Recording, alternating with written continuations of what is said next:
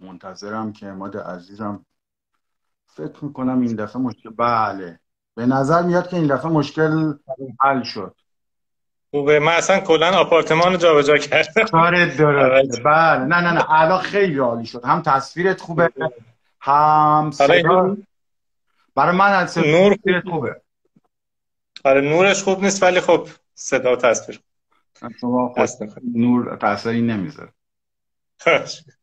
آره داشتیم در مورد این حرف می‌زدیم که یه شباهتی داره تجربه نسلی ما که هم یه دلایلی ما هر دوتامون رشته فنی رو رها کردیم و رفتیم علوم سیاسی خوندیم. با یه فاصله هم هست. حالا نکته جالب اینه که گفتید. یعنی تو در اوج اصلاحات دانشجو شدی. من در اوج ناامیدی از اصلاحات دانشجو شدم. یعنی سال 79 80 و یه مسیری شباهت هایی داره. داشتی توضیح می‌دادی که چی شد؟ از مهندسی صنایع رفتی علوم سیاسی. درسته. همین ما تو بحث مهندس صنایع خیلی رو جزئیات و اینکه چطور میشه در واقع بهرهوری و بالا برد تو صنایع. و به حال مباحث مختلفی که وجود داشت. بحث اینجا بودش که مثلا ما کلی محاسبه و کلی حساب کتاب می‌کردیم که چطور مثلا در طول روز پنج دقیقه مثلا وقتی یک کارگر صرفه بشه تو کارش. بعد مثلا با خودم فکر می‌کردم خب حالا این کارا رو می‌کنیم. بعد یه دفعه تحریم میشه مواد اولیه نمیاد کارخونه پنج ماه میخوابه. حالا ما داریم رو چه چیزایی محاسبه و فکر می‌کنیم؟ از اون طرف یه دفعه کارخونه تعطیل میشه اون ورشکست میشه. جنگ میشه بم می‌زنه اصلا کل کارخونه میره رو هوا. آره. بنابراین خیلی حالا این مباحث که می‌خونیم در نهایت دیدیم که اگه بخواد تغییری ایجاد بشه یا اصلاح جدی صورت بگیره در کلان سیاسته. من از همون سالهای اول و دوم علوم به اصطلاح مهندس صنایع که میخوندم شروع کردم کتابای درسی علوم سیاسی و مبانی سیاست رو شروع کردم خوندن. بعدش هم عملا همین شد دیگه. یعنی علاقه من شدم دیگه فوق لیسانس هم علوم سیاسی ادامه دادم رو همین زمینه. یعنی مسئله اصلی سیاسیه واقعیتش. موافقم. یعنی حالا من حتی می‌خوام بهت بگم از توی سیاستم ماشین دولت خیلی مسئله مهمیه. منم به این دلیل از رشته مهندسی برق کنکور دادم که جزوهشم اتفاقا از تو گرفتم. اینکه احساس کردم که مهمترین نهادی که تو وضعیت جامعهمون تاثیر می‌ذاره دولته به معنای کلانش و سیاست بعد به صورت عمترش و با می‌خوام یه چیزی رو بخونم یه رشته رو بخونم که امکان بهمون بده که موثرتر باشیم در ساختن کشورمون و اصلاحات راهی بود که فکر می‌کردیم که می‌تونه این کار رو بکنه. حالا شاید ما با هم دقیقا به خاطر دوره متفاوتی که دانشجو شدیم یه ذرم تاثیر گذاشته چجوری اصلاح طلبی رو داریم. حالا اتفاقا قصه اینه که واقعا این تاثیر رو گذاشت. یعنی اون نگاهی که ما می‌کردیم و اون پروژه‌ای که باش همراه بودیم به این نتیجه رسید یا نه. حالا اگه موافق باشی قبل از اینکه بگیم اصلاحات به نتیجه رسید یا نه یه ذره بگیم منظورمون چی از اصلاحات طلبی یا اصلاحات؟ تا بتونیم راحتتر بحث کنیم. حالا با نکته های مختلف. تو ذهن من اصلاح طلبا مهمترین ویژگی مشخصه ای که داشتن اینه که گفتن ما می‌خوایم مردم سالاری رو تقویت کنیم. در سایر زمینه ها کم و بیش هیچ حرف مشخصی ما نداشتیم. یعنی مثلا چیزی که به نظر من برای اداره و اصلاح جامعه مهمه این که پول نفتمون رو چیکار کنیم مشکلاتمون در سیاست خارجی چیکار کنیم مسئله توسعه رو چیکار کنیم مسئله اجتماعی رو چیکار کنیم. ما کم و بیش تقریبا ایده و طرحی نداشتیم. تو سیاست خارجی چیزایی داشتیم که محل نقد در موردش صحبت کنیم. تنها جایی که یه ذره هویت مشخصه اینه که ما دنبال اینیم که مردم سالاری رو تقویت کنیم. یا حداقل حالا من حتی نمی‌دونم این که منشه این که دنبال تغییرات مردم سالاری هستیم چقدرش عزم درونی ماست یا چقدر منطقه ضرورته؟ مثل که احمدی نژاد آخر دورش دموکرات شده بود دیگه. چون داشت این می‌خوام اینم حالا معلوم نیست که البته مهم نیست. حالا تو چجوری می‌فهمی ماجرا رو؟ نکن بحث این که میگی حالا همین که میگید ما می‌خوایم مردم سالاری رو پیاده کنیم همینش الان بحث یعنی بعد از 20 و یک دو سال از دوره از 76 که گذشته در واقع الان شد 23 سال هنوز روی تعریف اصلاح طلبی بحث است هنوز ما باید چالش کنیم که آقا پروژه اصلاح طلبی چی هست؟ خب تو چی دموکراسی خواهی توسعه سیاسی در اولویت هست یا نیست؟ اصلا من خودم همین معتقدم. همیشه هم گفتم و نوشتم که پروژه اصلاح طلبی پروژه دموکراتیزاسیونه. پروژه دموکراسی خواهیه. پیشبرد مردم سالاریه یعنی تو گذار به مردم سالاری مدیریتش با اصلاح طلبان و سازمان ها و تشکیلات حرفه‌ای و احزاب اصلاح طلبی. یعنی اولویت بخشی به توسعه سیاسی نسبت به توسعه اقتصادی. این نیستش که شما مثلا به توسعه اقتصادی توجهی نکنید یا علاقه نه به این مسائل نه یه ذره مشخص ترش کنید این مثلا می‌خوام بهت بگم که حالا یه محدود گروه های سیاسی تو ایران هم به طور مشخص میگن ما دشمن مردم سالاری هستیم. ولی کسی کمه کسی که بگه ما مردم. ما روشی که می‌خواستیم مردم سالاری ایجاد کنیم چی بوده؟ بجز اینکه ما اگر انتخاب بشیم ما اگه سر کار باشیم اتوماتیک مردم سالاری تقویت میشه مثلا. نه اینطور نیست. نه اصلا قرار نبود این باشه. من فکر کنم توی تجربه باشه ولی این شد دیگه در عمل به نظر. همین دیگه. ما می‌خوایم الان نقد بکنیم بگیم چی شد که اینطوری شد. مثلا که چی شد که اصلاح... اصلاحات به اینجا رسید. که اصلا از اون چیزی که پروژه اصلیش بود که اونو کنار گذاشت افتاد دنبال یه سری کارهایی که اصلا توی در واقع اون برنامه اصلیش نبود و حالا آسیب دید. خب. مسئله اصلی اینجاست. حالا واقعیتش حالا خیلی هم می‌پرسن و بحث و جدل هم میشه تو توییتر هم مخصوصا. هی میگن که 20 سال دستاورد 20 سال اصلاحات چی بود؟ 22 سال اصلاحات چی بود؟ ما هم همیشه میگیم کدوم 20 سال اصلاحات؟ یعنی واقعیتش شما که خودت در جریانی کجا اصلاح طلب واقعی در می‌ذاری اماد؟ حالا قبل از اینکه دستاوردشو بذاری.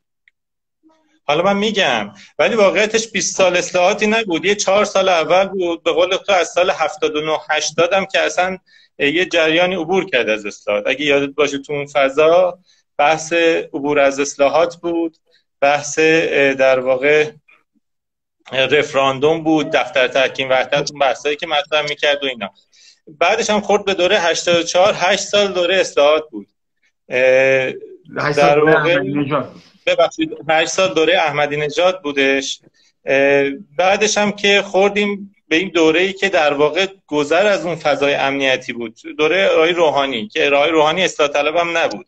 بنابراین این که بگیم 20 سال اصلاحات نتیجه چی بود خب اولا 20 سال اصلاحات نیست. خب حالا یه چیز بگم قبل از اینکه می‌خوام بهت بگم که این که چرا اصلاح طلبی به گذار از اصلاح طلب رسید بخش زیادی از مثلا بچه های جنبش دانشجویی فضاشناسی به نظرم تصادفی نیست. محصول اینه که ما روش اصلاح یا تغییر اجتماعی رو یه جوری تعریف کردیم که اینا ازش در میومد. یعنی ما اصلاحات رو در واقع مهمترین فریم فهم ما از تغییر اجتماعی بود که یه حاکم شری وجود داره یه جامعه ضعیفی داره. ما این جامعه مدنی رو تقویتش می‌کنیم توی پرانتز اینجا حزب و اینا درست می‌کنیم. علیه اون حاکم. خب برای همین اصلاح طلبی می‌شد version خفیف شده براندازی دیگه. یعنی چون اصلاحات الان هم حتی خیلی کسایی که از اصلاح طلبی دفاع می‌کنن میگن براندازی نمیشه کرد یا انقلاب نمیشه کرد. در نتیجه تا رضایت بدید به اصلاح طلبی. و عبور از اصلاحات هم منطقش همین بود. یعنی با, با این فریم حتی اگر اصلاح طلبا واقعا intention اینا نداشتن. ولی این فریم به اینجا می‌رسید. تو همین همینه دیگه. یعنی یه دسته از نیروهایی بودن که اصلاح طلبی رو در حد مثلا اداره خوب اداره خوب حکمرانی خوب یا اداره بهتر بروکراسی تعبیر می‌کردن در این سمت. از اون طرف هم یک جریان یک دسته از نیروها بودن که اصلاح طلبی رو ازش انتظار براندازی داشتن. یعنی انتظار این که تغییرات سریع در ساخت سیاسی به وجود بیاره. خب این دو دسته نیرو تصورات دیگه ای از اصلاحات داشتن. توجه هستی؟ ولی خب اصلاح طلبی یه چیز دیگه است. نیا کنید من تو حالا جریان سیاسی که وقتی ما می‌خوایم دسته بندی بکنیم ما تو سطح استراتژی دسته بندی می‌کنیم. نه تو سطح اهداف یا آرمان ها نه و نه تو سطح تاکتیکا یعنی نمیایم بگیم که اونهایی که اعتقاد دارن به دموکراسی آرمان دموکراسی دارن یا سکولار هستن یا اینها یا اعتقاد دارن باید حکومت سکولاری باشه این اهداف و اینا رو کاری نداریم. ممکنه خیلی از اصلاح طلبا به اینها این آرمان ها این اعتقادها این باورها داشته باشن. بخش براندازا هم داشته باشن. خب اینها ملاک دستبندی نیست. یا تو سطح تاکتیک هم نیست. مثلا اینکه کسی اعتقاد به رفراندوم داشته باشه یا نداشته باشه. یا کسی اعتقاد به تظاهرات خیابانی و حضور خیابانی داشته باشه یا نداشته باشه. اینا هم ملاک دستبندی نیستش. متوجه هستی؟ چه چیزی ملاک دستبندیه؟ اینه که شما در سطح استراتژی چه رابطه‌ای با ساخت قدرت تعریف می‌کنی؟ متوجه هستی؟ قدرت اینجا منظور حاکمه دیگه. ساخت قدرت حاکم. آره. چه من... چه نسبتی با این برخورد می‌کنه اگر شما قدرت حاکم حالا می‌تونی توضیح بدی مثلا می‌خوام بهت بگم که این تعریفی که تو داری می‌کنی با اون چهل درصدی که به آقای رئیسی رأی دادن چه رابطه ای داره؟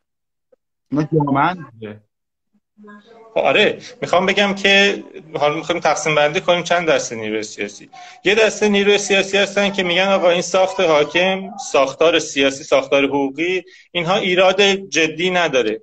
ایرادش در حد خطاهای انسانیه. ولی خیلی خوب پیش رفتیم گام اول درست رفتیم داریم پیشرفت می‌کنیم داریم میریم گام دوم. خیلی هم تا الان خوب بوده. همه چی هم مدیریت برنامه‌ریزی خوب بوده. ایرادای جزئی داشته خطاها بوده فلان اینه که میشه اصلاح درستش کرد. مسیر درست ساختار حکومت هم ایرادی نداره قانون و همه چی هم سر جاشه اوکی مشکل نداره.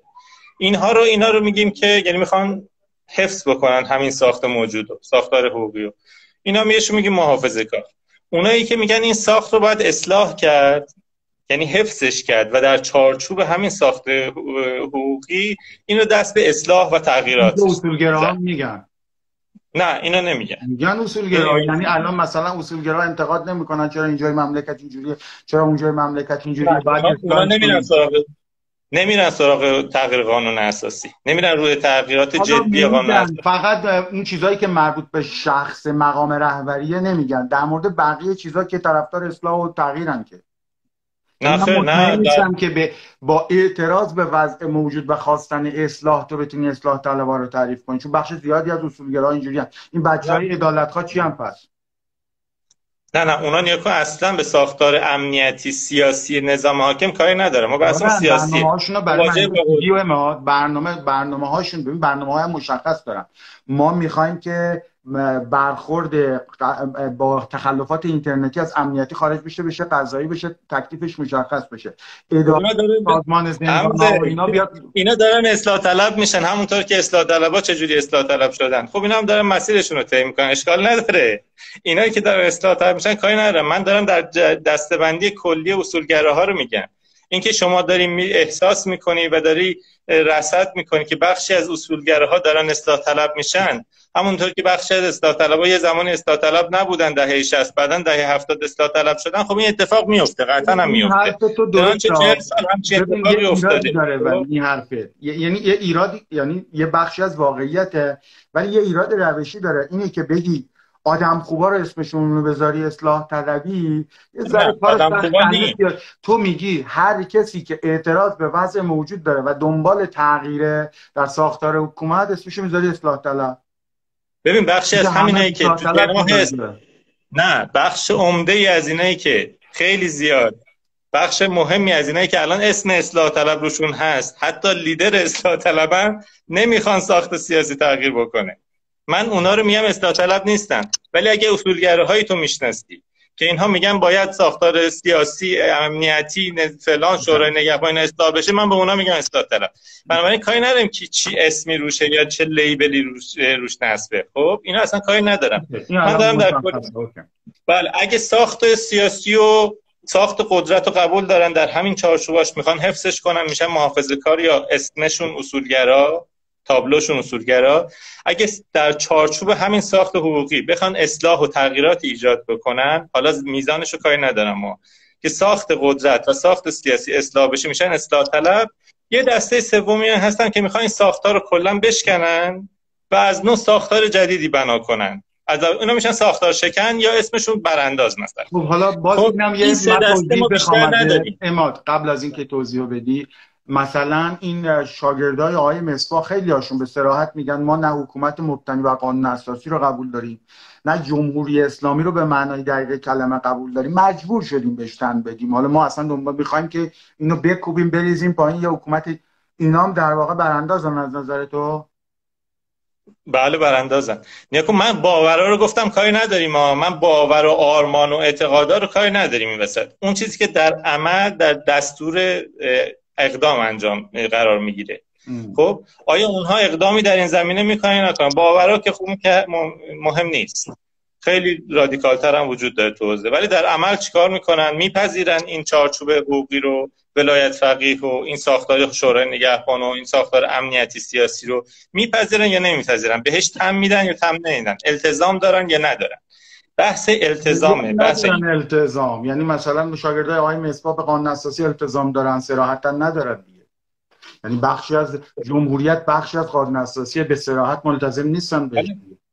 بله ما هم همینو میگیم. میگیم اگر اینا جمهوریت نظام می‌خوان حذف بکنن اینا براندازن. براندازن قدم براندازن. حالا اینکه اقدامی در این زمینه می‌کنن یا نمی‌کنن کاری نداریم ما. یا اصلا پروژهشون چی اینو کاری نداریم. ولی بحث اینه که شما بخواید این ساخت این چارچوب ساخت حاکم رو نظام حاکم رو بشکنی و از نوع یک چیز دیگه خب، بنا کنی یه قانون متوجه بشم منظور تو تو در هر صورت فریم اصلی اینه که یه حکومتی وجود داره که حالا منشأ تاثیر در جامعه خوب یا بد و گروه ها رو بر اساس نسبتی که با این حکومت برقرار می‌کنن تقسیم می‌کنه. بر اساس نوع مواجههشون با ساخت قدرت. بله. ساخت و حفظ بکنی ساخت و اصلاح کنی یا ساخت و بشکنی. سه دسته نیرو بیشتر نداری. هر ج... هر کسی هم بخوای بز... تعریف بکنی تو این سه دسته جا ما چه منطقی میگیم؟ تو با اون براندازی که میگه من می‌خوام کل هم بریزم پایین درست کنم چه مشکلی باش داری؟ چه مشکلی دارم؟ خیلی مشخصه. ما هر کسی بر اساس یه تحلیل سیاسی تصمیم می‌گیره دیگه. و میگه جزء کدوم یکی از اینها باشه. یعنی شما مدل تغییر وقتی می‌خواید انتخاب بکنید دسته اول که تغییر نمی‌خوام. همینه. اصلاح طلبا و براندازا تغییر می‌خوان همه که تغییر می‌خوان می‌خوان مشکلات حل نه نه تغییر ساخت میگم. تغییر جدی ساخت رو دارم میگم. اونا که محافظه کارن ولی مدل تغییر اصلاح طلبانه با مدل تغییر براندازانه بحث هست دیگه. کدوم شما می‌خوای انتخاب کنی؟ خب همین سوال با تو فیلمی بله. که تو ترسیم کردی چه ایرادی به براندازه وارده؟ میگه این ساختار مشکل داره من می‌خوام بکوبم بریزم پایین یه ساختار خوب بسازم. بله شما رو کاغذ خوبه. ما در عمل دیگه نیروی سیاسی باید تحلیل داشته باشه پیش بینی کنه و ببینه که خیر جمعی و خیر عمومی در نهایت چیه دیگه. شما نمی‌تونی همینجوری رو کاغذ بگی که من یه جامعه آرمانی رو ترسیم می‌کنم. همینجوری هم میگن همینجوری چشم بسته بریم بگیم به این سمت. شما ببینید مدل تغییر اینا چیه. من میگم مدل تغییر اینها به فروپاشی جغرافیایی میانجامه. حتما به رادیکالیسم می انجامه خب حتما به خشونت می انجامه و جنگ و فروپاشی. خب حالا خب من, من یه ذره توضیح بدم. حالا می‌تونیم بعد ازش عبور کنیم. من بگم چرا با این فریم به نظرم کافی نیست. چون مس... کانون مشکل و حکومت دیدی من منم بهت بگم چرا با براندازی مخالفم. به من به چند تا دلیل با براندازی مخالفم.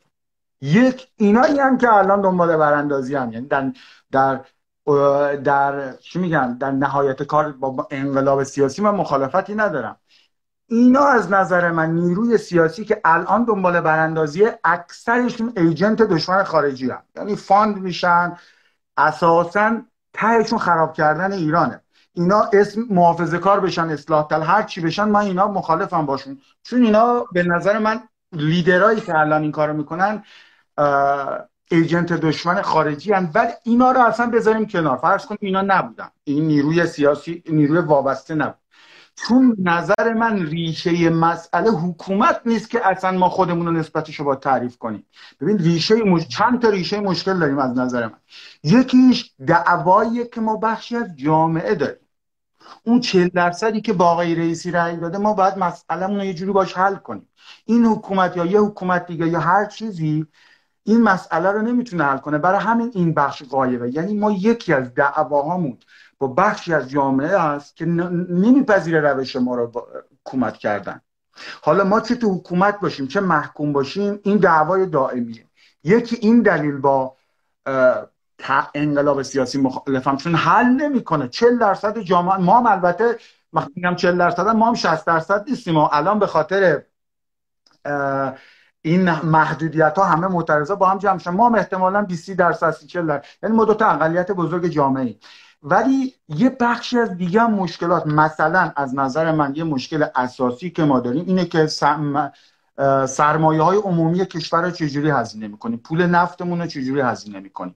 پول نفتمون رو توی ببین یه الان یه ذره ببخشید من پرحرفی می‌کنم سر این. ببین یکی از مشکلات اقتصادی که تو کشور داریم چیه؟ اینه که پول کشور رو صرف توسعه ملی نمی‌کنیم. تر پروژه های مصرفی کوچیک تو استان استانا می‌کنیم. چرا این اتفاق میفته چون من اشکزری تو یزد به یه نماینده رأی دیدم که بره یه بودجه بیاره یزد. حالا اگر فردا وزیر اقتصاد وزیر بازرگانی بگه آقایون نماینده آقایون مجلس ما یه طرح ملی داریم می‌خوایم ایران وضعیتش بهتر بشه به جایی که درآمد کشور خورده خورده خرومش کنیم ما مثلا میگم ما یه طرح توسعه بندر یه بزرگ بین المللی تو چابهار داریم. در نتیجه سالن کوچولو این ور نمی‌تونیم بسازیم. قطعا استیزاه میشه این وزیر چون نماینده ای که نتونه بودجه کوچیک ببره شهرش کسی بهش رنگ نمیده. و یا این وزیر تن میده تن نمیده به این ماجرا که خب استیزا میشه هست میشه یا معاون پارلمانیش باید بره پول پخش کنه بین نماینده ها که رأی بگیره. ترس این مشکل که با براندازی یا براندازی نه انقلاب سیاسی حل نمیشه. برای همین بله. می‌کنم که فریمی که تو طراحی می‌کنی برای توضیح تغییر سیاسی نمی‌تونه توضیح بده چرا براندازی بده. نگاه کن تو داری وارد این راه حلا میشی. خب بله این راه حلایی که تو میگی اتفاقا اصلاح طلبانه است. یعنی شما بیای بگی که در همین چارچوب می‌خوای سیاست ورزی بکنی خب؟ و در این چارچوب تغییرات ایجاد بکنی. حالا بخشی از اینها می‌رسه به اینجایی که شما نهادهای مدنی و احزاب رو تقویت کنی. این احزاب بیان برنامه بریزن. این نماینده ها تک تک وارد قضیه نشن. نماینده احزابشون باشن نماینده احزابی که دست پسی در واقع بسیج اجتماعی می‌زنن دست به بسیج پایگاه رأی می‌زنن.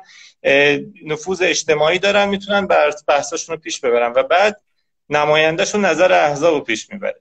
نکن بحث ریشه تر حل می‌کنیم که حالا اینکه یک نماینده اونجا چیکار می‌کنه با من. ولی بحث اینجاست. که اون چارچوب در ما, ما بحث سیاسی می‌کنیم. اصلا اینکه شما باید فرهنگ اصلاح بشه مردم باید فرهنگ دموکراتیک پیدا بکنن مثلا ارتقا پیدا بکنه طبقه متوسط به لحاظ اقتصادی قوی بشه. اینا همه درست اینا همه اوکی. ولی ما داریم راجع به یک پروژه سیاسی به نام اصلاح طلبی صحبت می‌کنیم. پروژه سیاسی قابل تقلیل به هیچ پروژه اقتصادی اجتماعی فرهنگی نیست. من تقلیل رو به کار می‌برم چون خیلی اعتقاد دارم سطح پروژه سیاسی مهمتر و جدیتر بالاتر از این است. ضمن اینکه همه ما اعتقاد به کار فرهنگی و کار اقتصادی هم داریم. ببین ولی پروژه سیاسی جدا بکنن نحوه خب؟ نحوه تقسیم مثلا ثروت ملی بحث اقتصادی نیست کاملا بحث سیاسی از نظر من. یعنی اقتصاددانا نمی‌تونن به این سوال جواب بدن. تمام این سیاست هایی که میگی چه در بحث سیاست خارجی حالا اون بحث هایی که تو با حسین نقاشی داشتی. آه. چه در بحث های اقتصادی؟ تمام بحث اینه که مکانیسم این تصمیم گیری و این سیاست سازی و این سیاست گذاری ها چطور هست؟ آیا دموکراتیک هست؟ و با مشارکت بیشتر مردم و نظارت مردم و با شفافیت انجام می شود یا نمی شود تمام بحث این. ما میگیم دموکراسی به این دلایل که مشارکت جمعی رو به صلاح به همراه داره نظارت عمومی رو به همراه داره شفافیت رو داره باعث فساد میشه. همه اینها باعث میشه که تصمیمات هم تصمیمات بهتری در بیاد. نه نه نه نه وایس همینجا. ببین این فرض که حالا فرض کن به نظرم این با این فریم تغییر سیاسی ما به دموکراسی نمی‌رسیم. چون مسئله اصلی اون 40 درصدیه که به رئیسی رای داده. توضیح جواب بدن در میریم. ولی اصلا فرض کن به دموکراسی رسیدیم. این که ما ثروت ملی رو خورد خورد می‌کنیم نمی‌تونیم خرج زیر ساختای کشور برای توسعه بکنیم چجوری با دموکراسی حل میشه؟ بدتر میشه که. یعنی نماینده ها باید حرفای پولیسی تر بزنن که چطور من طرفدار دموکراسی هستم ولی نه به خاطر اینکه مشکلات اساسی ما رو حل می‌کنه. چون به نظر من من آدما سزاوار اینن که در مورد سرنوشت خودشون حرف بزنن حتی اگه خرابش کنن. ولی از نظر من این داینامیکی که تو کشور داریم اتفاقا وضع خراب می‌کنن ببین شما پارامتر زمان رو در نظر بگیر یکی از تفاوت هایی مدل تغییر اصلاح طلبانه و مدل تغییر براندازانه بحث پارامتر زمانشه خب. یعنی اصلاح طلبی تو یک زمان بلند و به صورت تدریجی و گام به گام به اون اهداف می‌رسه که این زمینه ها و ظرفیت ها ایجاد بشه تا برسیم به اونجایی که توافقی ایجاد بشه برای اینکه اون گذار دموکراتیک انجام بشه. خب، دموکراسی اینه. خب، همراه با توافق هست همراه با مذاکره هست همراه با تعامل هست با اون بدن همه این هست. براندازی بحث مدیریت زمانش بحث پروژهش به زمان ایجاد تغییرات دفعی و کوتاه مدته چون میگه که هیچ گونه سیاست ورزی در چارچوب این ساختار ممکن نیست تعطیل کنی. تا اینکه این ساختار تغییر کنه ما هیچ کاری نمی‌تونیم من الان با این توضیحی که دادی به شدت موافقم. خب می‌خوام بهت بگم. این که تو تغییر رو در زمان می‌بینی محصول اینه که ریشه همه مشکل حاکم نمی‌بینی. اگر تو فریمت حاکم جامعه باشه که حاکم رو بنداز مشکل حل میشه. چرا طول می‌کشه؟ چون مسئله حکومت نیست. مسئله یه چیز چیده تریه در دل جامعه. خب اینو من اینو می‌خوام توضیح بدم. خب من اون چهته بندی اولیه که کردم محافظه کار اصلاح طلب برانداز روش هستم. خب. اون تعریف هستن یعنی تو بحث دسته بندی جریان سیاسی تو سطح استراتژی این سه دسته رو می‌تونم از هم تفکیک کنم بر اساس نوع مواجهشون با قدرت بگیریم. من با به نظرم فریمی که تو داری نمی‌تونه توضیح بده چرا براندازی بده و اصلاح طلبی خوبه. ولی برای که بریم جلو فرض کنیم اینو بگیریم. فرض کنیم همین چیزی که تو گفتی بریم جلو. به اونم می‌رسیم که چرا براندازی نه ممکنه نه مطلوب. یعنی یه وقت میگه آقا ما ناچاریم زورمون نمی‌رسه به این حکومت. حالا از روی ناچاری اومدیم اصلاح طلب شدیم. نه این نیست در, در واقع زیر نوع تعریفی که از اصلاح طلبی می‌کنیم اگر زیرشو در بیاری همینه دیگه. نه دیگه. خب این اون برادران سید حاجی و اون برادر همینو میگن. یعنی میگن که شما برانداز قانونی هستید. یه همچین بحثی. می‌خوام بگم تای ذهنتون اینه. در حالی که نه واقعیت میگیم که ما به دلیل اینکه هر گونه تحلیل تحلیلمون و اطلاعاتمون اینو میگه هر گونه تغییر در ساخت سیاسی یعنی تغییر معنی ساخت هر گونه ساختار شکنی حتما منجر به یک رادیکالیست و خشونت میشه و حتما منجر به یک جنگ و در نهایت فروپاشی جغرافیایی میشه. اینو خیلی گفتن بحث فقط ما نیستش. بر اساس تحلیل و اطلاعات اینو می‌دونیم تحلیل منطقه‌ای هست تحلیل بین‌المللی هست تحلیل های داخلی هست انواع شکافا هست شکافای متراکم اجتماعی و سیاسی داخل هست. همشو میشه ساعتها تحلیل کرد الان وقت نیست. برای تمام این مجموع جنبندی ما اینه که اساسا براندازی مطلوب نیست. نه اینکه حالا ما ممکن نیست زورشو نداریم ناچارن اومدیم حالا در تحت پوشش اصلاح طلب داریم فعالیت می‌کنیم. اصلا اینطوری نیست. مطلوب هم نیست ممکن هم نیست. متوجه هستی؟ به این دلیل ما اومدیم اصلاح طلب شدیم. حالا اگه اس حالا اون سه تا جریان کلی رو بیایم ریز بشیم تو همین بخش وسطش که اصلاح طلب هستش شاید یه ذره اون بحث قبلی شما باز بشه. من می‌خوام بگم داخل این جریانی که اصلاح طلب حساب میشه من اسمشو می‌ذارم پروژه دموکراتیزاسیون. خب؟ یعنی پروژه گذار به دموکراسی. متوجه هستین یه من بپرسم قبل از اینکه باز کنی اینو.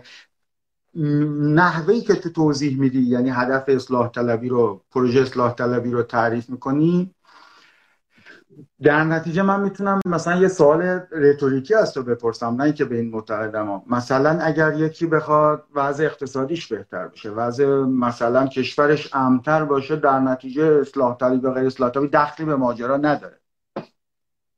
یعنی اگر من الان دغدغم اینه که اوضاع مردم اقتصادی بشه اصلاح طلب الزاما حرفی در موردش نمیزن خیلی هم ممکن آدم خوبی باشه. بسیار خیلی بیشتر از نیروهای به درد نخور سیاسی مثل ما کلی آدم مفید هستش که مثلا دارن کار اقتصادی می‌کنن کاری کار فرهنگی می‌کنن کار خیر عمومی می‌کنن. این که بد نیست. من میگم که اون موثر ندارم. من منظورم اینه که اگر یک کسی لزوما اصلاح طلب نیستن. اقتصادی تو حرفی براش نداری. نه اصلا ما داریم راجع به سیاسی و سیاست صحبت می‌کنیم. اوکی ما دارم. من سیاسی صحبت تو سیاست رو یه جوری تعریف می‌کنی که بحث توسعه اقتصادی عدالت اجتماعی توش نیست. در نتیجه اگه کاری به تو نداره دیگه. حالا یا مثبت من میگم اینا رو چجوری من میگم اینا رو چجوری وارد سیاست الان می‌کنم و یعنی بسیاری از نیروهایی هستیم که نیروهای سیاسی نیستن فعالین اجتماعی فرهنگی اقتصادی و غیره هستن. خب اینا کاری باشون نداریم. من میگم من اعتقاد دارم که اونها تمرکز صفر اونها جواب نمیده چون یک دفعه در یک اشتباه در کلان سیاست همش برباد میره. چنانچه در طی صد سال اخیر بارها برباد رفته. بسیار آدم های مصلحی داشتیم که کارهای خیلی خوبی کردن ولی با یک تغییر و تحول سیاسی همش برباد رفته. متوجه هستی؟ من میگم اوکی شو اونا خوب کسی اونا رو تخطی نمی‌کنه ولی پروژه اصلی پروژه سیاسی. اگر ما نیروی سیاسی هستیم باید در اون زمینه فکر کنیم و چارچوب الگوی مدل تغییرمون رو تعریف کنیم. حالا من می‌خوام به اون چیزی که تو میگی برسم. در همین نیروی وسط که ما میگیم جریانی که در واقع می‌خواد دموکراتیزاسیون رو پیش ببره خب سه دسته نیرو وجود داره. سه تا حلقه وجود داره. میشه اسمشو گذاشت حلقه های دموکراتیزاسیون. خب, خب، اینو حالا توی فرصتی میشه خیلی با بیشتر بازش کرد. خب نیروهای نیروهای اجتماعی هستن. که ستاشون در پیوستگی با هم در همبستگی با هم یا در تعامل و همکاری با هم دیگه اگر داشته باشن می‌تونه این بحث دموکراسی رو پیش ببرن متوجه هستین؟ لزوما ممکنه این سه دسته به معنای اصلاح طلبانه دموکراسی خواه نباشن ولی حضورشون و نقششون در این پروژه می‌تونه مؤثر باشه در پیشبرد دموکراسی. یه ذره دقیقاً توضیح میدی من بفهمم. الان آره. اینو ما این بحثا رو قبل از 88 هم داشتیم دیگه. توی زندانم حتی قبل از انتخابات 92 هم بود این بحثا رو داشتیم. من حتی از اونجا یک دو تا مطلبم نوشته بودم. که نیروهایی هستن که دموکرات نیستن اما حامل دموکراسی هستن. با این تعبیر به کار برده بودیم دیگه. خب نیا این سه حلقه رو من می‌خوام الان فقط چند دقیقه خیلی هم نمی‌خوام خودی دقیق تر توضیح می‌دید آره آره. سه حلقه اول دسته نیروهای اول که تو حلقه اول جا می‌گیرن. نیروهای میانه رو طرفدار اقلانیت طرفدار توسعه در داخل حاکمیت هستن. متوجه هستی؟ شما من اینو اونجا تو زندان من یک سمینارایی داشت آقای دکتر مدنی. مثلا علی لاریجانی که الان سازندگی می‌خواد رئیس جمهور نه حالا میگم بهت. شاید اونم شاملش بشه. ما تو زندان آقای دکتر مدنی تو کلاس آموزشی بند 350 یه سمینارایی داشت سمینار جنبش اجتماعی. خب ما می‌رفتیم ارائه می‌دادیم. PowerPoint هم نبودش. این کاغذها رو میچسبوندیم به هم یه عالمه رو دیوار دونه دونه اینا رو میکندیم. پشت هم اسلاید نشون می‌دادیم. من این مطلب اونجا یعنی در واقع تو اون سمینارهای دکتر مدنی ارائه کردم. این حلقه های دموکراتیزاسیون رو. این دسته اونجا عکس وسط گذاشتم حالا مرحوم هاشمی زنده بودن. چهره شاخصش رو گذاشته هاشمی رفسنجانی. هاشمی رفسنجانی دموکرات نبود. هیچ وقت نبود. سابقهش هم که خیلی بد بود دیگه. حالا این اواخر خوب خوب خیلی تغییرات مثبتی داشتن و موثر بودن و بالاخره مهم بودن. هاشمی موثر میشه همین... علی لاریجانی به نظرت کی میشه؟ نه خیلی هم ممکنه باشن خب اصلا همین همین سورنا ستاری که میگی مگه دموکراته؟ مگه اصلاح طلبه؟ ام. همینی که الان میگن که بالاخره یه گزینه است. خب انواع اقسام این اصلا خود روحانی. خود روحانی. اینها نیروی دموکراسی خواه یا اصلاح طلب حساب نمیشن ولی نیروهای میانه روی داخل حکومت هستند که طرفدار توسعه طرفدار اقلانیت طرفدار در واقع توسعه اقتصادی این بحث هستن خب. این نیروها وظیفهشون اینه که یعنی در واقع داخل حاکمیت خیلی نقش خوبی دارن یعنی نقش مثبتی دارن به نفع دموکراتیزاسیون با اینکه دموکرات نیستن. اینا می‌تونن زمینه ها و زیرساخت ها رو به وجود بیارن. خب. هم زیرساخت های تک هم زمینه های فرهنگی فضای بازی که به وجود میارن تلاش می‌کنن. در واقع هم به اصطلاح خب باستازی روابط بین یه جایی با یه بخش از حکومت تو یارگیری می‌کنی یا وصل میشه خب مهمه. اصلا دموکراسی شما تو بحث های دموکراتیزاسیون یکی از برنامه ها اینه که شما بتونید تقویت بکنید نیروهای میانه روی داخل حکومت. یکی از اهداف یکی از برنامه های پروژه دموکراسی اینه که شما باید این جریان رو داخل حکومت تقویت کنید. می‌خواد اصولگرای عدالت خواه باشه می‌خواد نمی‌دونم هر کی می‌خواد باشه خب این نیروها رو در واقع در داخل حاکمیت بعد اولین گفتگوها میان اپوزیسیون بیرون از حاکمیت و معتدل و میان روی داخل حاکمیت بین این دو گروه شکل می‌گیره.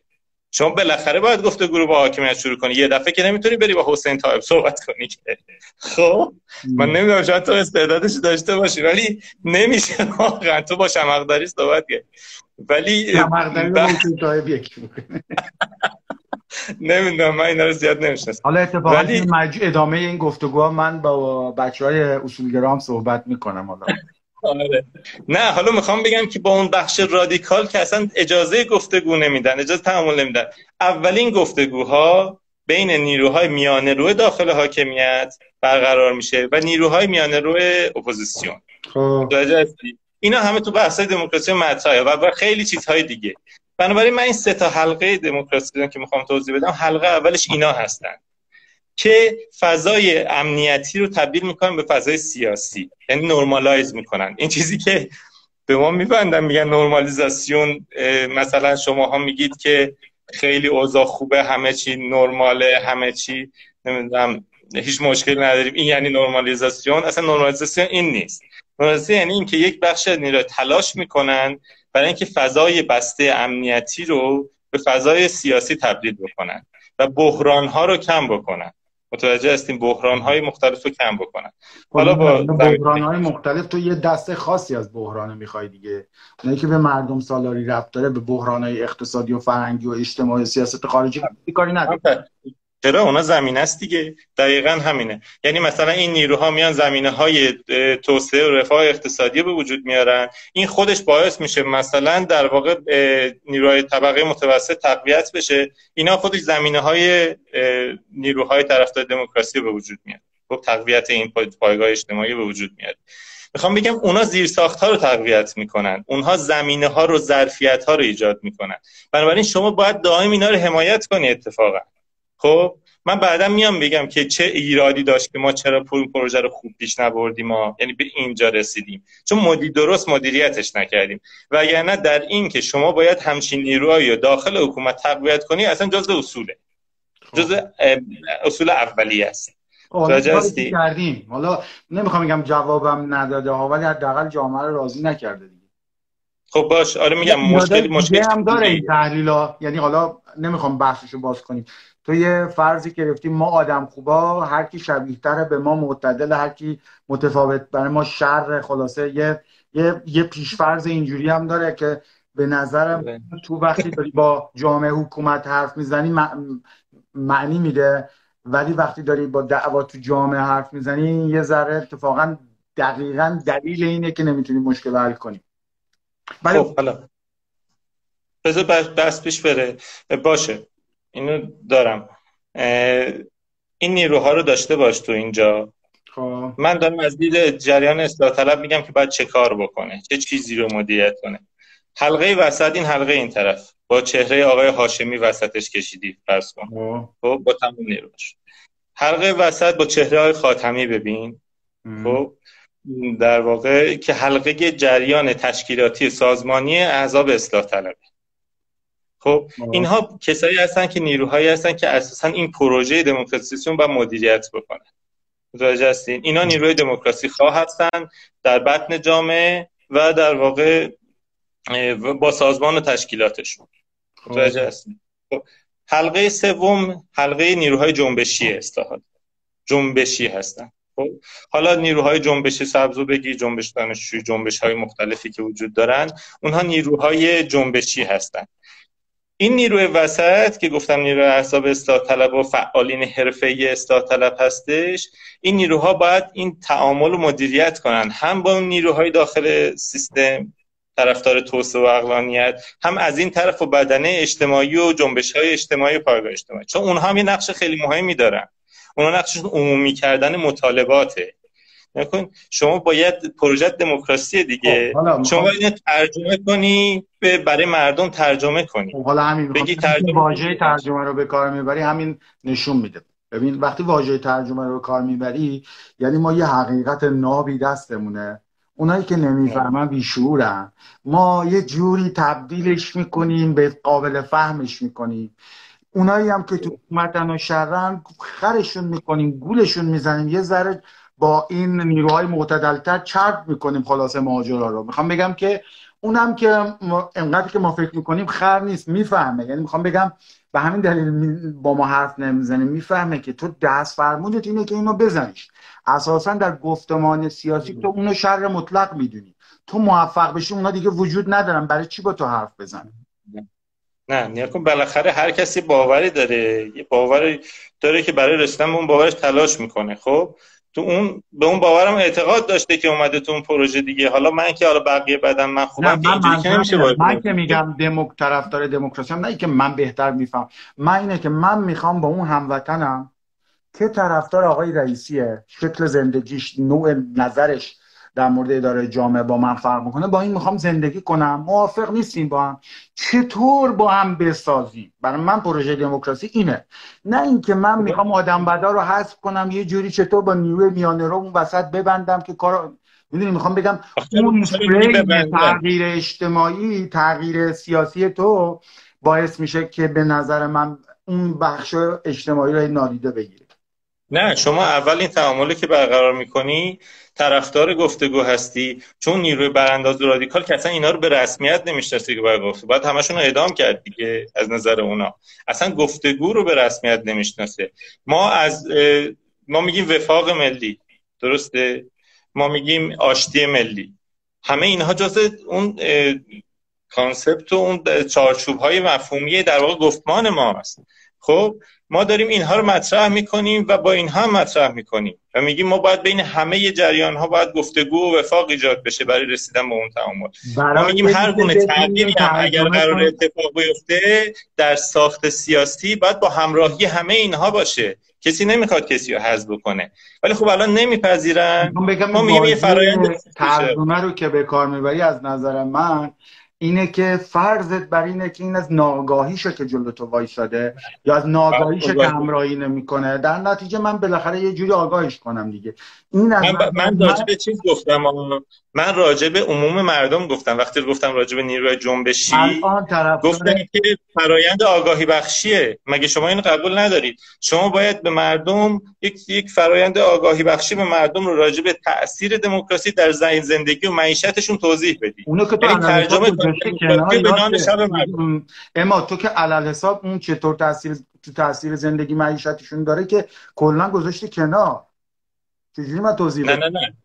من دارم میگم که چطور ترجمه کنیم دموکراسی رو به نان شب مردم. یعنی چطور بگیم که دموکراسی از نان شب واجب تر است. خب اون که اصلا میگه شما چرت و پرت میگی من الان من گرسنم این دموکراسی چی داری میگی تو؟ البته ولی باید از نان شب واجب تر نیست البته. قطعا هست. نه قطعا هست. باور باور اصلاح طلبانه اینه دیگه. چرا؟ چون دموکراسی باعث میشه که شفافیت ایجاد بشه و فساد کمتر بشه. از جیب اون کمتر دزدی کنن. ببین اینا رو باید میگم ترجمه کنیم یعنی باید توضیح بدیم چطور دقیقا دموکراسی به رفاه اقتصادی می انجامه متوجه هستین من که دموکراسی فقط نمیگم رأی گرفتن و رأی دادن اماد نمی‌خونه با هم. نمی‌خونه از این جهت که اگر تو می‌خوای برای دفاع از دموکراسی خواهی بگی محک روشی که من از دموکراسی دفاع می‌کنم اینه که نشون بدم چجوری دموکراسی باعث میشه که جلو فساد گرفته بشه وضع تو خوب بشه. یعنی معیشت مهمتره. انقدر که من می‌تونم از اون استفاده کنم برای دفاع از مردم سالاری دموکراسی. آخه دموکراسی هدف که نیستش که دموکراسی وسیله است. نیاکم اصلاح طلبی. روشه. دموکراسی یک ابزاره. خب ما که اینها رو هدف قرار ندادیم بگیم که این ایدار به می‌خوایم برسیم. ما میگیم که این روش این متد این ابزار باعث میشه که شما یک در واقع در مجموع زندگی در صلح و زندگی مرفه تری داشته باشید. چنانچه کشورهای دموکراتیک همچین فرایندی رو طی کردن. دموکراسی در صلح این به نظرم زندگی در صلح دلیل روش خوبیه برای دفاع از دموکراسی. نه الزام بله بله. رفاه. نه هم هم رفاه هم صلح. ما باید بگیم پروژه ما اینه متد و روش ما برای اداره حکومت دموکراتیکه. و چرا این به نفع شماست مردم؟ خب نمی‌خوایم با هم دعوای سیاسی بکنیم بگیم دموکراسی یعنی من به قدرت برسم یا اون به قدرت برسه یا بیایم به ما رأی بدین که من به قدرت برسم. این چیزا نیست که دموکراتیکه. من میگم یک فرایند آگاهی بخشی باید طی بکنیم و ترجمه بکنیم. به این دلیل گفتم که جنبش های اجتماعی اساسا اینه که هم بحث عمومیش می‌کنن و دست به بسیج بدنه اجتماعی می‌زنن برای یک سری مطالبات. خب؟ ما به این دسته از نیرو هم احتیاج داریم. پس این سه دسته نیرو با همدیگه در تعامل با همدیگه هستن که می‌تونن اگر باشن شما 76 الان سالگرد دوم خرداد هم هستش. من فکر می‌کنم در همین اتفاق افتاد. بخشی از نیروهای داخل حاکمیت میان رو طرفدار توسعه اینها اومدن وسط جنبش دانشجویی و این بحث هم اومدن وسط. نیروهای اصلاح طلب هم به وجود البته اون موقع اولین سالهای شکلگیری این تیپ نیروها بود. بعدا به این نام مشهور شده ولی می‌خوام بگم اینا در تعامل با همدیگه بودن. سال 88 همین بود. سال 88 هر سه دسته با همدیگه همراه بودن. ولی 84 اینجوری نبود. تمام نیروهای جنبشی علیه نیروهای اصلاح طلب بودن. از اون طرف نیروهای داخل حاکمیت گسسته بودن روبرو هم بودن. نیا هر جا که این ستا با همدیگه پیوسته شدن شما سال 92 که روحانی اومد. دقیقا همینجور شد. یه بخشی از نیروهای معتدل و میانه رو از اون طرف هم نیروهای جنب جنبش سبز اومد پشت قضیه اگه نمی اومد که روحانی رأی نمی آورد شما در داخل زندان نیومدن که آجی سال 92 چرا؟ تهران جدی اومد؟ آمار مشارکت پایین بود. تا فاز اولا که قبل از انتخابات نظرسنجی ها اومد که ملت دارن رأی میدن بقیه هم اومد نه نه نیا کن. احزاب اثبات تعطیل بودن. کن جبهه مشارکت و سازمان مجاهدین انقلاب و اینا که اصلیا بودن بقیه احزاب هم همینجور. اصلا نفس نمی‌شد کسی بکشه. جلسه نداشتن هیچ امکان تشکیلاتی نداشتن دفتراشون پلم بودن. ولی تمام نیروهاشون وسط اومدن. نکن؟ به این فرایندی که برسیم به روحانی اینها اون نیروها وارد شدن. از اون طرف از داخل زندان هم خیلی بیانیه دادن گفتن که شرکت می‌کنیم تو باید شرکت کرد. یعنی هم نیروهای جنبشی بدنه جوون اتفاقا جنبش سبز اومدن وسط گفتن می‌خوان شرکت کنن. زن بالاترا و لیدرها اتفاقا یه ذره ملاحظه داشتن. خیلی سخت اومدن. حتی تا روزای آخر ما تو زندان شاهد بودیم. ولی بدن جوانتر اومد. بدن اجتماعی اومد. فعالین اصلاح طلب اومدن. داخل حاکمیت هم در واقع اون دست از نیروها اومدن همراهی شد. و اون جریان دو 92 به وجود اومد. نکن این سه تا حلقه از نیروها اگر هم در یک همکاری با همدیگه پیوسته با همدیگه عمل بکنن خب. یک حرکت یک تحول یک گام به سمت دموکراسی پیش میره. داخل خب، این جریان اینو میفهم. در واقع اینجوری توضیح میده که این این ائتلاف بین احزابی که حالا دنبال مردم سالاری بیشترن. با اون بخشی از حکومت که همراه تره و با اون جنبش اجتماعی که این جریان یه توازن قوایی ایجاد می‌کنه که یه فضایی رو باز می‌کنه. خلاصه حرف تو اینه. و ما یه مستاقای تاریخی هم داریم که نشون میده بله وقتی این اتفاق میفته یه فضایی باز میشه تو حکومت مخصوصا تو فضاهای سیاسی بالاخره هم 92 هم 76 اینا بالاخره یه فضاهایی رو تو جامعه باز کرد.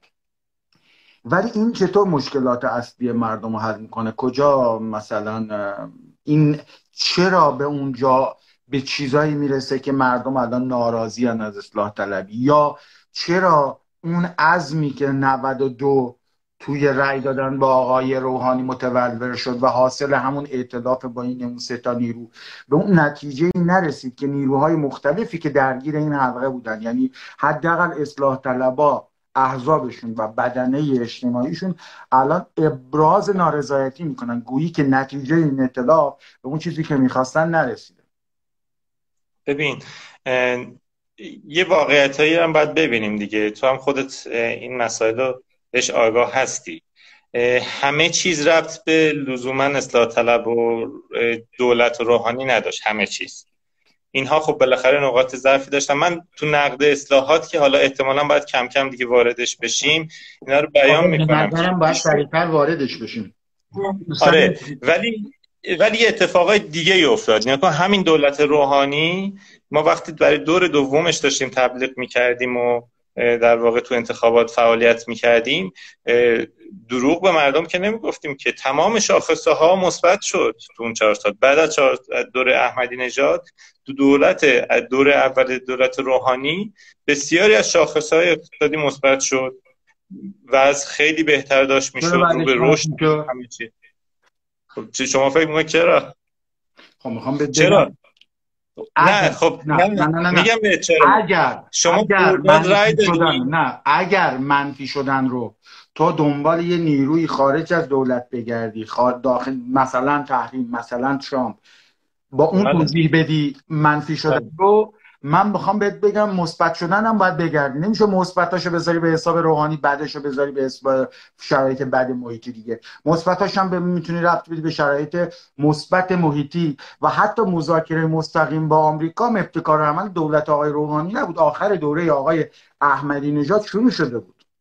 بله بله. حالا هر چیزی که بودش می‌خوام بگم که این جریان تونست خوب مدیریت کنه. همین آدما دیگه همین روحانی همین چیز. بالاخره یک درصدی از رضایت وجود داشت اون موقع. درصدی از رضایت وجود داشت که مردم هم میان و مشارکت هم خیلی بالا برای خوبی هم بهش میدن. ولی به فاصله چند ماه ما دی ماه 96 شده به فاصله فقط چند ماه. خب به نظر خب؟ این خیلی مهمه که تحلیل کنی که چه اتفاقی افتاده. اینکه وقتی که یک دفعه جریانات تغییر می‌کنه خب و پروژه یک اماد به نظرم خیلی نکته خوبیه که روشن بدی که چطور یه رئیس جمهوری که آماراش خوبه دور دوم انتخابات با رأی بیشتر از دفعه قبل انتخاب میشه. به فاصله چند ماه تو کشور شورش میشه اوضاع اقتصادی بد میشه و همه چیزهایی که می‌دونیم. چطور چطور توضیح میدیم پدیدن نگاه کن واقعیتش اینه که اصلاح طلبها توی وضعیت های توی وضعیتی تاکتیکی خوب می‌تونن مدیریت کنن قضیه رو. توی وضعیتی که بهشون تهاجم میشه اصلا توان مدیریت اون بحرانی که واسهشون به وجود میاد و ندارن.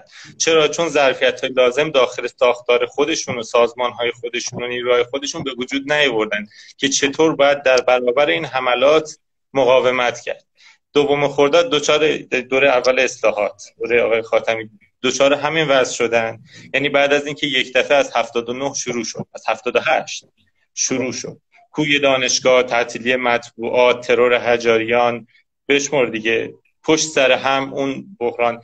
وقتی شروع کردن برخورد اصلاح طلب ها توان برخورد نداشتن. توان مقابله با این قضیه رو نداشتن.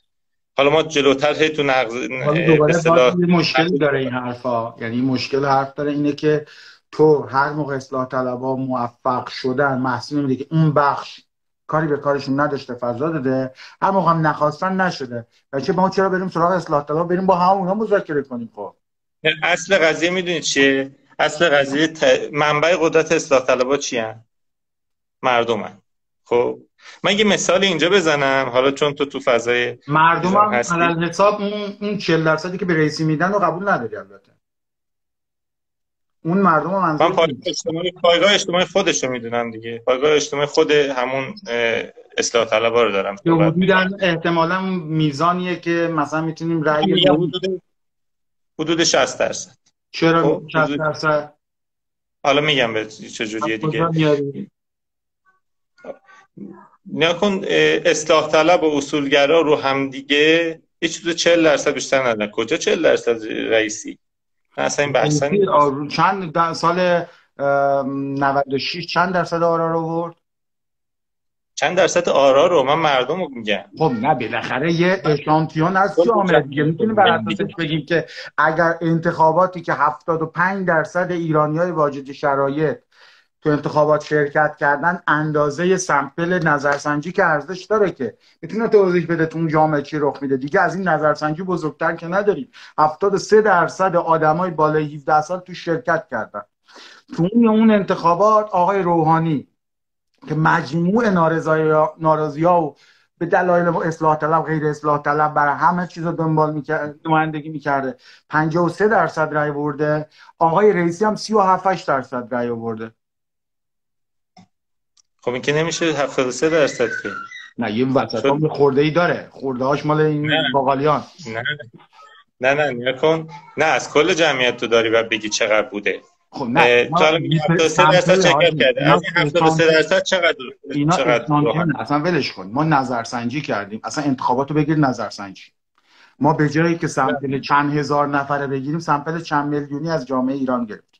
خب شما اونایی که و چند درصدشون من دارم گرد می‌کنم به سمت بالا. اصلا بگو سی درصد. من میگم چل درصد چون گرد کردم به سمت بالا. تو گرد کن به سمت پایین بگو سی درصد. سی درصد به رئیسی رای داده. اینا این مردم که وقتی میگی پایگاه اصلاح طلبا مردم دشمن اصلاح طلبا مردم البته. نه حالا وایسا من بگم به من اینجوری تجربه این تمام این دوره انتخابات اینجوری من می‌بینم قضیه رو یه 20 درصد که اصلا کلا هیچ وقت بالای 80 درصد ما چیز نداریم. کلا اصلا افراد که اصلا رأی نمیدن اصلا تو فضای سیاسی هم نیستن. اصلا هیچ وقت هم نبود. همه جا هم همینجوری. 20 درصد کاشتن بین 80 درصد جمعیت اون چیزی که تجربه من. حدود 40 درصد پایگاه رئیس ثابته که این انتخابات هم دیدیم که حدود 41 درصد تو کل کشور شرکت کردن. یعنی مجموعه در واقع اصلاح طلب و اصولگرا و اینا خیلی خوب بخوان شرکت نکردن. حاجی این 40 درصدی که نمی‌تونیم بزنیم به اصلاح طلب. خب حالا من میگم قضیه چیه دیگه. چه پایگاهی از اشتباه اصلاح طلبها ریزش کرده اینجا؟ من اینو سریع می‌خوام بگذرنم من میگم مجموعه پایگاه که بخوان تحلیل سیاسی داشته باشن یا به اصلاح طلبها یا وصولگرا وابسته باشن بیشتر از 40 درصد نمیشه رفتن یه 40 درصدی داریم که همیشه از کل سیستم ناراضی هن. متوجه هستی؟ یعنی اصلا کلا می‌خوان سر به تر جمهوری اسلامی اینا نباشه هیچ علاقه به این قضیه ندارن. خب یه زمانی فکر می‌کردن اصلاح طلبا می‌تونن اینا رو اینجا رو کنفیکون بکنن. یه فضای بازی درست بکنن همه چی خوب بشه همه چی بشه. میان حالا اصلاح طلبا هم که خوشبختانه ماشاءالله تو انتخابات خیلی شعارهای خوبی میدن. خب شعارهای تا سقف حد اکثری و دیگه همه برسا خب این هم به اینها به این شعارها میان وسط این چهل درصد یا کلشون یه بخشیشون میان همیشه به پای به اصلاح طلبا رای می‌داد خب به امید اینکه این اصلاح توان تغییر دارن حداقل شعارهایی که میدن می‌خوان محقق کنن دیگه. بنابراین این این 40 درصد خیلی مهمه که این دوره نمیاد رأی بده. یه دوره های میاد رأی بده و اگه بیاد رأی بده به اصلاح طلبا رأی میده. اصلاح طلبا رأیشون میره بالای 60 درصد. بالای 60 درصد هم میره. کل لیستشون سی نفر و 21 نفر رو این آدم ناراضی رو هر آدم ناراضی که به کاندیدایی که یه وضع موجوده رو رأی میده رو اسمش می‌ذاری اصلاح طلب. به نظر گمراه کننده است. همه خب کسایی که به آقای خاتمی رأی دادن همه کسایی که به آقای روحانی رأی دادن اینا اصلاح طلب که نبودن که. خب دقیقا من می‌خوام به هم برسم دیگه. دقیقا می‌خوام. من امروز یعنی توییتی که همین دیروز زدم با مثلا دوم خرداد همین گفتم. گفتم رأی به رأی دوم خرداد رأی اعتراضی بود. رأی انتخابات بعدم همین جوره. یعنی نوعی رأی افراد معترضه. خب؟ اینها لزوما اصلاح طلب نیستن. ولی میان به اصلاح طلبا رأی میدن چون اصلاح طلبا شعارهایی میدن که اینها فکر می‌کنن ممکنه که اینها بیان رو کار به اون اهداف برسن. اینو داشته الان سی ثانیه دیگه اینجا قطع میشه. من دوباره دوباره لایو رو باز می‌کنم. میریم قسمت دوم. قسمت دوم یه ذره باید بحث رو مشخصتر کنیم در مورد بحث پیش به آینده.